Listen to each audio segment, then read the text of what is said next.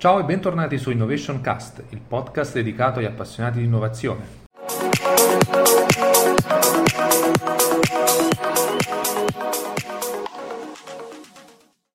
Voglio entrare a bomba sul, eh, sull'ospite di oggi, Francesco Biacca, che eh, condivide da, eh, da, tempo questo. Noi ci siamo conosciuti un po' di tempo fa, appunto, su eh, perché discutevamo su varie, varie opportunità di, di, collaborazione o comunque anche solo di studio sul tema del, de, dello smart working, del remote working. E la prima provocazione che eh, lascio a lui è ad oggi che l'azienda si è praticamente si è spostata a casa perché c'è stato questo, questo spostamento sì. un po' costretto. Eh, alla fine noi stiamo vivendo una situazione abbastanza surreale e eh, la nostra azienda, la nostra organizzazione comunque adesso è distribuita. Tu hai, di recente hai scritto un articolo su Spremute Digitali, un'intervista in cui appunto parlavi di network liquido. Sì. Cosa si intende per organizzazione distribuita e soprattutto dobbiamo fare una distinzione da chi magari già aveva un mindset diciamo, pronto e chi invece si deve evolvere, giusto? Sì, giusto. Uh, dieci secondi giusto per uh, raccontarvi chi sono, oltre a quello che hai detto, perché mi piace dire sempre che sono un imprenditore calabrese di ritorno e questa è una delle grandi opportunità che ci dà il lavorare da remoto o organizzare le nostre aziende in smart working, che non vuol dire fare telelavoro come tu stesso spesso dici eh, una volta a settimana. Um, oggi vivo a Nicotera Marina, che è un piccolo borgo sulla costa degli Dei, vicino Tropea per intenderci. Quindi ho riequilibrato molto eh, lo stato del, della mia vita, eh, equilibrando anche bene il tempo lavorativo e il tempo personale. Um, questo lo dico perché eh, ci fa entrare di più nel mindset corretto affinché si possa lavorare in modo Uh, diciamo lavorare da remoto o lavorare in un'organizzazione distribuita. Io onestamente non ho una definizione, io ti posso dire come l'abbiamo interpretata noi questa cosa quando abbiamo fondato l'azienda nel 2011. Um, ehm, diciamo che noi siamo abituati a delle organizzazioni aziendali che sono verticistiche, eh, che si fondano sul tema del controllo eh, e sul rispetto di determinati orari all'interno di eh, un periodo settimanale. Ehm, eh, la nostra esperienza professionale ci ha portato a riflettere su questa cosa nel momento della crisi economica, quindi tra il 2008 e il 2010, ehm, e abbiamo pensato che questo non fosse il modo migliore per stimolare e motivare correttamente eh, il professionista a qualsiasi livello egli si trova all'interno dell'organizzazione aziendale. Quindi abbiamo pensato che fosse più interessante immaginare un'azienda che fosse organizzata in modo orizzontale, quindi tutti i professionisti sullo stesso livello. Uh, ognuno di loro partecipa attivamente e in una logica proattiva e di raggiungimento degli obiettivi eh, a tutte le scelte che l'azienda fa. Uh, vi posso fare tantissimi esempi. L'ultimo eh, quando recentemente abbiamo deciso di eh, annullare qualsiasi tipo di canone per tutte le aziende che lavorano eh, nel turismo, perché ci sentiamo vicini alle difficoltà del comparto turistico in questo momento, questa è stata una scelta che abbiamo preso tutti assieme, quindi non c'è un una gestione verticistica dove dall'alto si impongono delle scelte che poi vengono ribaltate su tutta la catena eh, dell'organizzazione, ma è tutto ben equilibrato e ben distribuito. Uh, quindi tutti partecipano attivamente sia alle scelte sia al lavoro eh, quotidiano, tutti lavorano con tutti, si creano dei team più o meno ampi, eh, dei team, anche qui bisognerebbe capire che cos'è un team. Eh, perché è un'altra tematica eh, che andrebbe eh, per, perché Francesco una, una, cosa importante è che giustamente eh, chi una ehm, un'organizzazione che già nasce con questo approccio, sì. con questa flessibilità, ovviamente è molto agevolata, soprattutto certo. in, questo, in, questo, momento.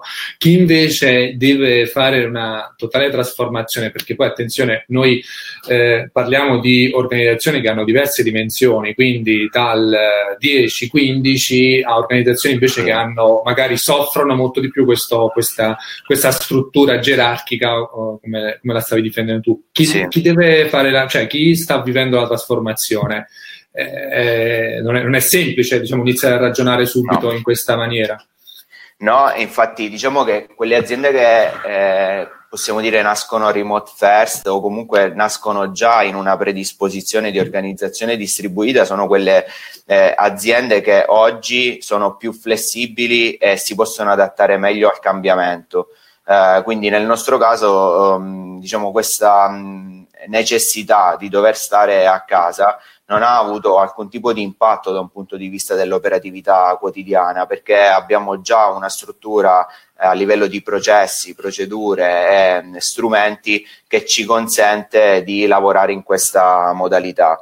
Mm, per chi invece si trova costretto a dover rivedere eh, eh, la, la, propria quotidianità lavorativa e quindi anche riflettere sui propri processi e procedure, ehm, eh, capisco che non, che non, è facile, eh, però è sempre dal management e dalla cultura del management che può partire il cambiamento. Se non è il management o il leader di un'azienda a impostare la cultura aziendale in quest'ottica è difficile che si riesca a staccare una o più business unit dalle aziende per iniziare a lavorare in questa modalità qui.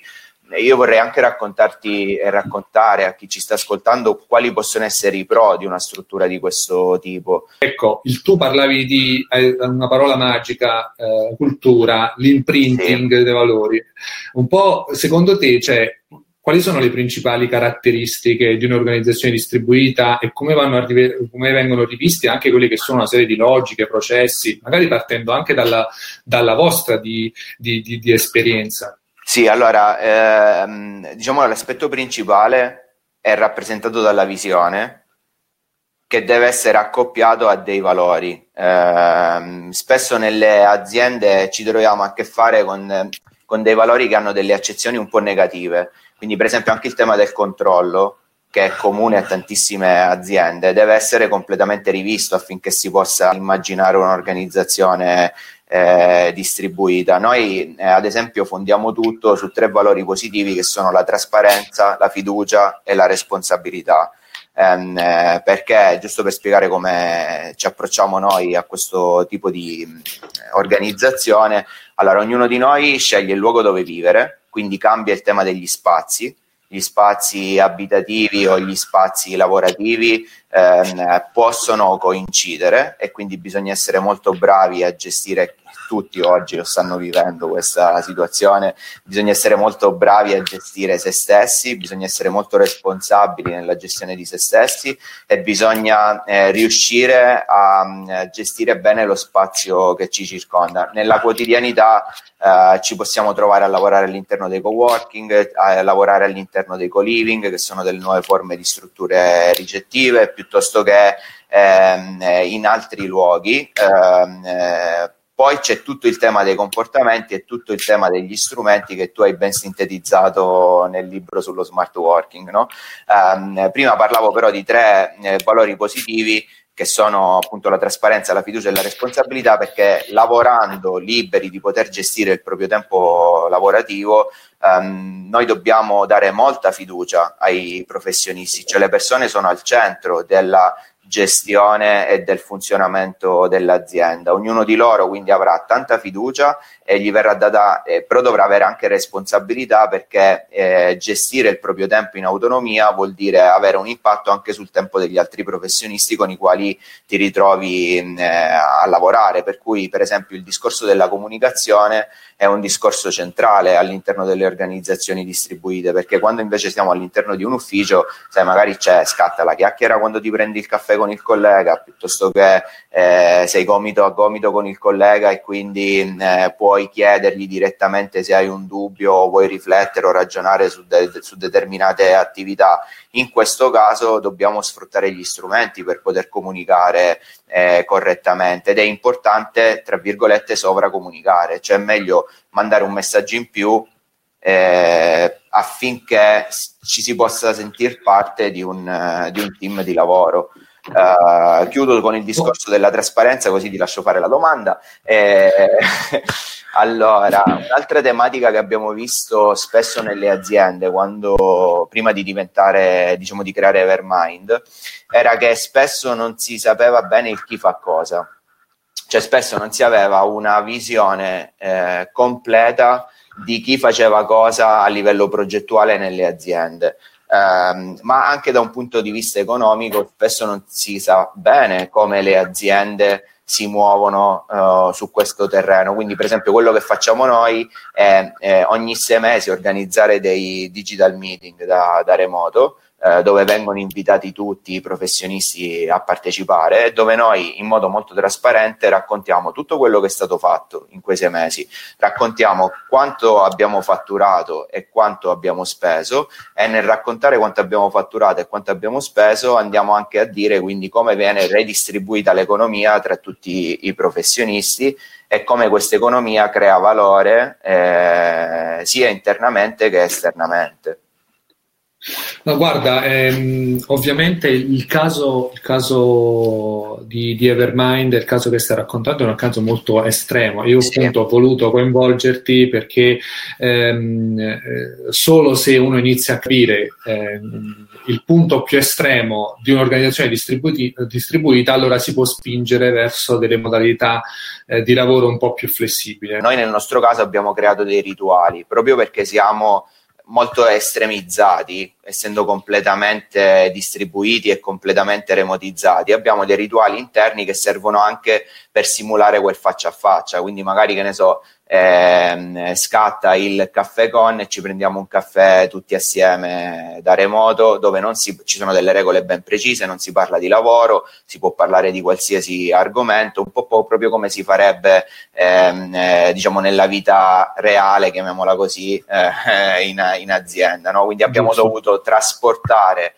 tutta una serie di abitudini alle quali spesso non facciamo caso eh, nel lavoro da remoto per consolidare il, il tema del team. Ah, mi permetto solo di aggiungere una questione che è quella della cultura aziendale, cioè spesso non si fa caso all'importanza della visione di un'azienda, cioè dei valori e della visione di un'azienda. Allora, fin quando tutti saremo ben allineati sui, sulle, sulla visione e sui valori dell'azienda, possiamo iniziare a parlare di benessere eh, culturale. Quando invece c'è un disallineamento, dei professionisti, del management o del leader rispetto alla visione e ai valori della, dell'azienda, iniziamo a parlare di entropia culturale. E quindi in questo, in questo, che cosa vuol dire? Vuol dire spendere tantissime energie per cercare di rincorrere degli obiettivi che non riusciamo a raccogliere, a, ehm, scusami, a cogliere perché non siamo ben allineati sulla strada da, da, percorrere e su quali valori ci guidano su quella strada. Quindi nelle nostre abitudini classiche, che cosa succede? Che noi lavoriamo in funzione delle 40 ore settimanali e o dello stipendio che non la voglio banalizzare, eh, però eh, o dello stipendio che ci arriva a fine mese, ehm, eh, però questo crea un problema, crea un problema alle aziende perché non riescono a valorizzare bene eh, l'imprenditore non riesce a valorizzare bene il professionista che ha dentro in azienda e il professionista stesso non si sente valorizzato perché non sta lavorando ehm, con il giusto mindset rispetto a quello che potrebbe dare alle aziende. Quindi cambia il modo di selezionare il personale, cambia. Infatti, questo qua ne parlavamo, cioè di come anche HR, cioè l'onboarding, tutto questo totalmente viene ribaltato, giusto? Totalmente. Nel nostro caso, ad esempio, noi non valutiamo i curriculum. Eh, spesso ci arrivano i curriculum, quello che facciamo è, allora, prima regola che ci siamo dati, rispondere a tutti sempre, ascoltare sempre tutti e confrontarci sempre con tutti. Ci siamo inventati, diciamo, un gioco piuttosto semplice, fatto di varie fasi, Ehm, il progetto internamente si chiama Aloha Project perché abbiamo il fascino delle, la passione del viaggio, il fascino delle Hawaii e perché la parola Aloha ha un significato molto importante. Ehm, l'idea è in una prima fase valutare l'intelligenza emotiva, le attitudini e il talento del professionista che ci sta contattando e che vuole iniziare a collaborare con Evermind.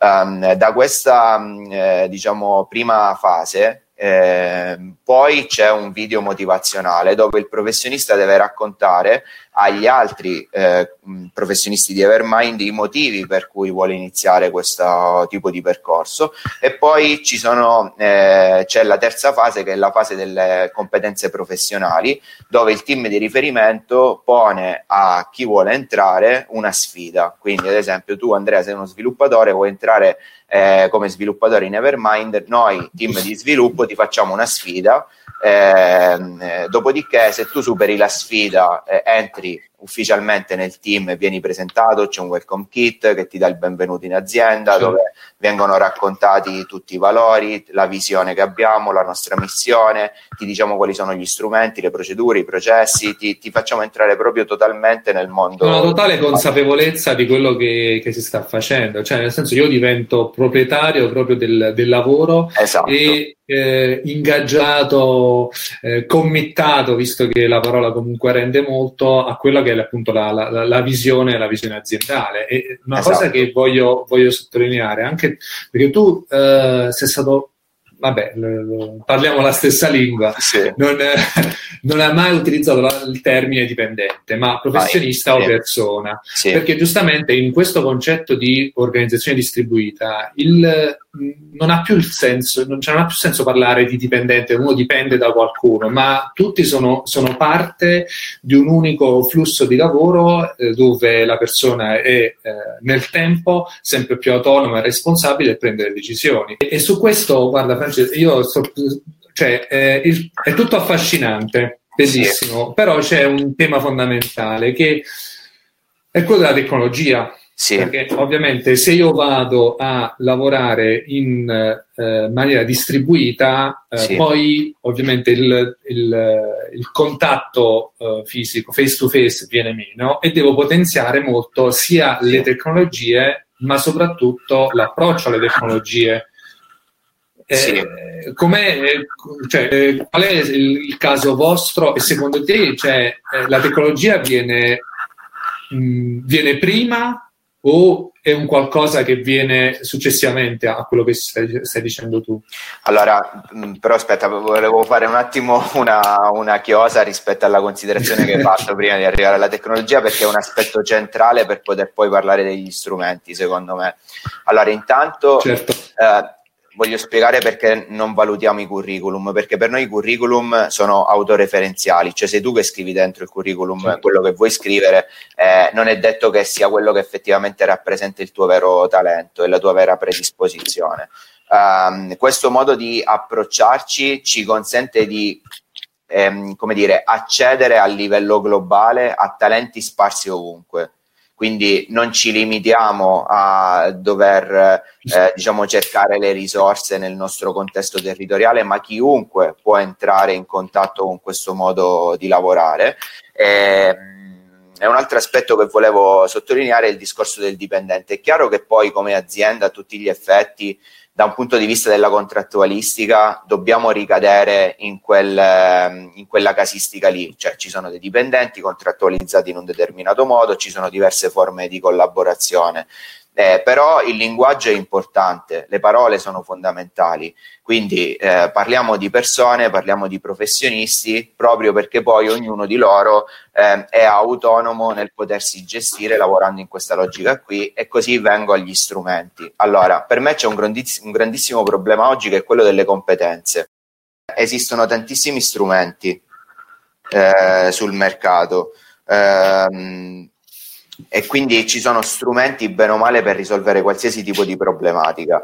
Eh, però bisogna avere le competenze che non sono solo competenze tecniche, ma competenze anche di visione e di approccio per capire qual è lo strumento migliore sulla base della specificità dell'azienda. No? Eh, perché io ti posso raccontare, e lo faccio, quali sono gli strumenti che utilizziamo noi, eh, ma non è detto che gli strumenti che utilizziamo noi internamente vadano bene per qualsiasi altra azienda. Quindi eh, proprio perché bisogna rivedere il proprio mindset e in funzione di questo scegliere gli strumenti, cioè non è più una questione di controllo, ma una questione di autonomia. Non è più una questione di decisione, ma di distribuire le decisioni su tutti i professionisti in modo più o meno equo, a seconda eh, di una serie di regole che devono essere eh, cioè l'idea è quella di creare un ambiente il più innovativo possibile, ok? Quindi da un punto di vista degli strumenti, ehm, eh, il, il, primo consiglio che mi sento di dare è di non eh, mettere dentro in azienda 100 strumenti contemporaneamente, perché altrimenti si rischia di creare solo della gran confusione eh, e si rischia di ottenere l'effetto esattamente contrario rispetto a quello che dovresti cercare di raggiungere. Quindi scegliere a piccoli passi il giusto strumento per digitalizzare i tuoi processi e le tue procedure e scegliere a piccoli passi il giusto strumento per rispondere a determinate domande. Quindi, ad esempio, noi come, come strumento di comunicazione interna utilizziamo Slack. Uh, quindi cerco di fotografare dall'alto un'azienda, no? comunicazione interna, comunicazione quindi tra, di, tra, i professionisti che ci lavorano, comunicazione esterna, quindi dialogare con ehm, eh, i fornitori, i partner o i clienti. Slack è una piattaforma di social collaboration. E ora quindi... ci arrivo a, a, raccontarti e a raccontare anche agli altri, per, anche perché abbiamo scelto Slack. Eh, poi penso alla parte di gestione e controllo dell'azienda e quindi tutta la parte di procedure legate alla condivisione della conoscenza e alla possibilità di lavorare in modo collaborativo sui documenti. Okay? Um, allora, perché Slack? Intanto noi siamo abituati a utilizzare WhatsApp, Telegram e gli strumenti di mes- Viber e gli strumenti di messaggistica. Per me quelli non sono strumenti di lavoro. Eh, non sono strumenti di lavoro perché soffrono di una serie di criticità. Allora, primo, la prima questione da affrontare, se dobbiamo parlare di azienda, è la riservatezza dei documenti, la loro ricercabilità, la proprietà intellettuale di quei documenti e capire dove questi docu- e come questi documenti vengono conservati. Slack ti consente di rispondere a tutte queste domande. Quindi è un'evoluzione del concetto di WhatsApp e Telegram o di qualsiasi altro strumento di messaggistica che possiamo immaginare, dove possiamo scambiarci dei documenti, dove possiamo effettuare ricerche in un qualsiasi tipo di eh, quello che WhatsApp chiama gruppi, su Slack si chiamano canali, quindi in un qualsiasi canale possiamo ricercare qualsiasi tipo di messaggio, anche dentro i documenti che abbiamo condiviso. Per me poi c'ha tre grandi pro. Allora, il primo, non si possono con, eh, mandare messaggi audio. è gra- questo è un grande vantaggio. Eh sì, non si possono mandare messaggi audio. Perché, ma poi, ma, allora, a parte la, capisco la comodità, no? però io non posso poi cercare dentro no. l'audio quello che tu mi hai detto. No, no, no, diventa, diventa complicato lavorare in questo modo. Eh, il secondo, lo storico. Quando noi entriamo nei gruppi WhatsApp, non possiamo vedere quello che è stato scritto prima, mentre quando entriamo in un canale su Slack possiamo andare a ritroso fino al giorno zero di quando quel canale è stato creato, per cui possiamo attingere a tutta la conoscenza che è stata condivisa da un punto di vista aziendale eh, illimitatamente senza alcun tipo di filtro. Il terzo, le notifiche. Slack è un, uno strumento pensato per il mondo lavorativo, quindi mentre su WhatsApp sì, puoi silenziare i gruppi, puoi silenziare il cellulare, però comunque ricevi sempre le notifiche.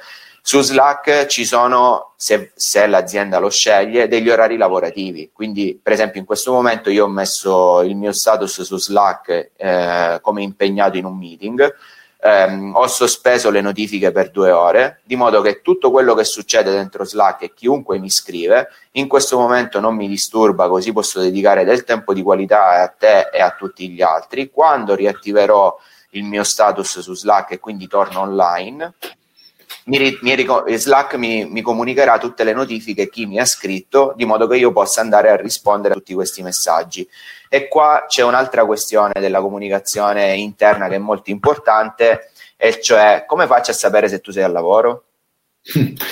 E su questo, perché c'è una domanda, ma meglio eh, si preferisce Slack o Yammer? Perché poi dobbiamo anche fare una considerazione che ci sono magari alcune aziende che hanno un, eh, una, diciamo, una popolazione aziendale pure abbastanza eh, importante che non è facile. Cioè, la gestione poi dei, dei, vari canali e delle room, se hanno magari già una, eh, delle soluzioni Microsoft o altre sì. soluzioni, non è facile poi switchare anche come, come, come, certo. eh, come approccio. Allora, io ho fatto l'esempio di Slack, poi è chiaro che ci sono strumenti analoghi eh, in tanti altri mondi. Esiste Microsoft Team, esiste uno strumento analogo che è presente all'interno della suite di Google.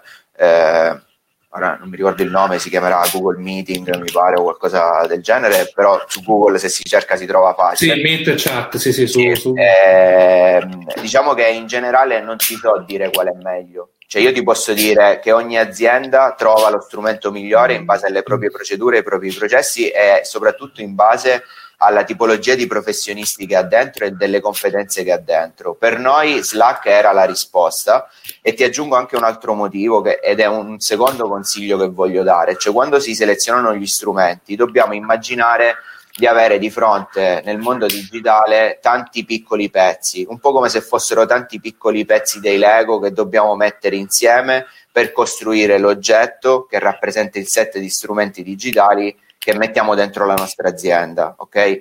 Eh, quindi noi abbiamo scelto Slack anche perché è modulare, cioè si può integrare con altri strumenti perché un altro dei problemi eh, dell'inserire troppi strumenti è che ti ritrovi a dover utilizzare, appunto, scusami, scusatemi la ripetizione, troppi strumenti per fare troppe cose. Cioè il grande tema del futuro per le aziende, lo dico da imprenditore, è che la, la, selezione dei professionisti cambierà completamente perché sta cambiando la società e cambiano le esigenze delle, delle, persone e quindi di conseguenza dovrà cambiare il modo con cui le aziende vanno a fare la selezione del personale che diventa un match preciso tra me, azienda che cerco qualcuno e tu che segui qualcuno che stai cercando un'azienda come la mia. Quindi un tema che ha sottolineato Francesco è importante l'approccio differente tra chi nasce in una modalità remote e chi invece deve totalmente eh, trasformarsi e passare quindi un processo di trasformazione digitale dei processi, delle competenze.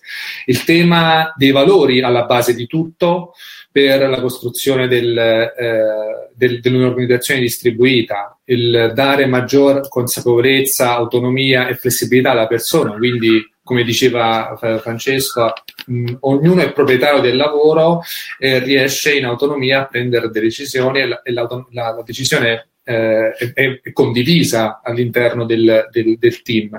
La tecnologia può essere un fattore fondamentale, un fattore che accelera, ma è un di cui. Cioè, dobbiamo prima andare a capire cosa, ci, cosa dobbiamo fare, giusto? E poi dopo sì. scegliamo la, giusta, la tecnologia che più eh, fitta, perdonate l'espressione, però più è in linea con quelle che sono le, le nostre esigenze. E poi gestire il lavoro da remoto non è semplice, non è assolutamente semplice perché si tratta di ribaltare totalmente l'approccio tradizionale, cioè non, adesso non è che come gestiamo un'ora di riunione in ufficio andiamo a gestire rapporto uno a uno all'interno delle nostre, delle nostre case.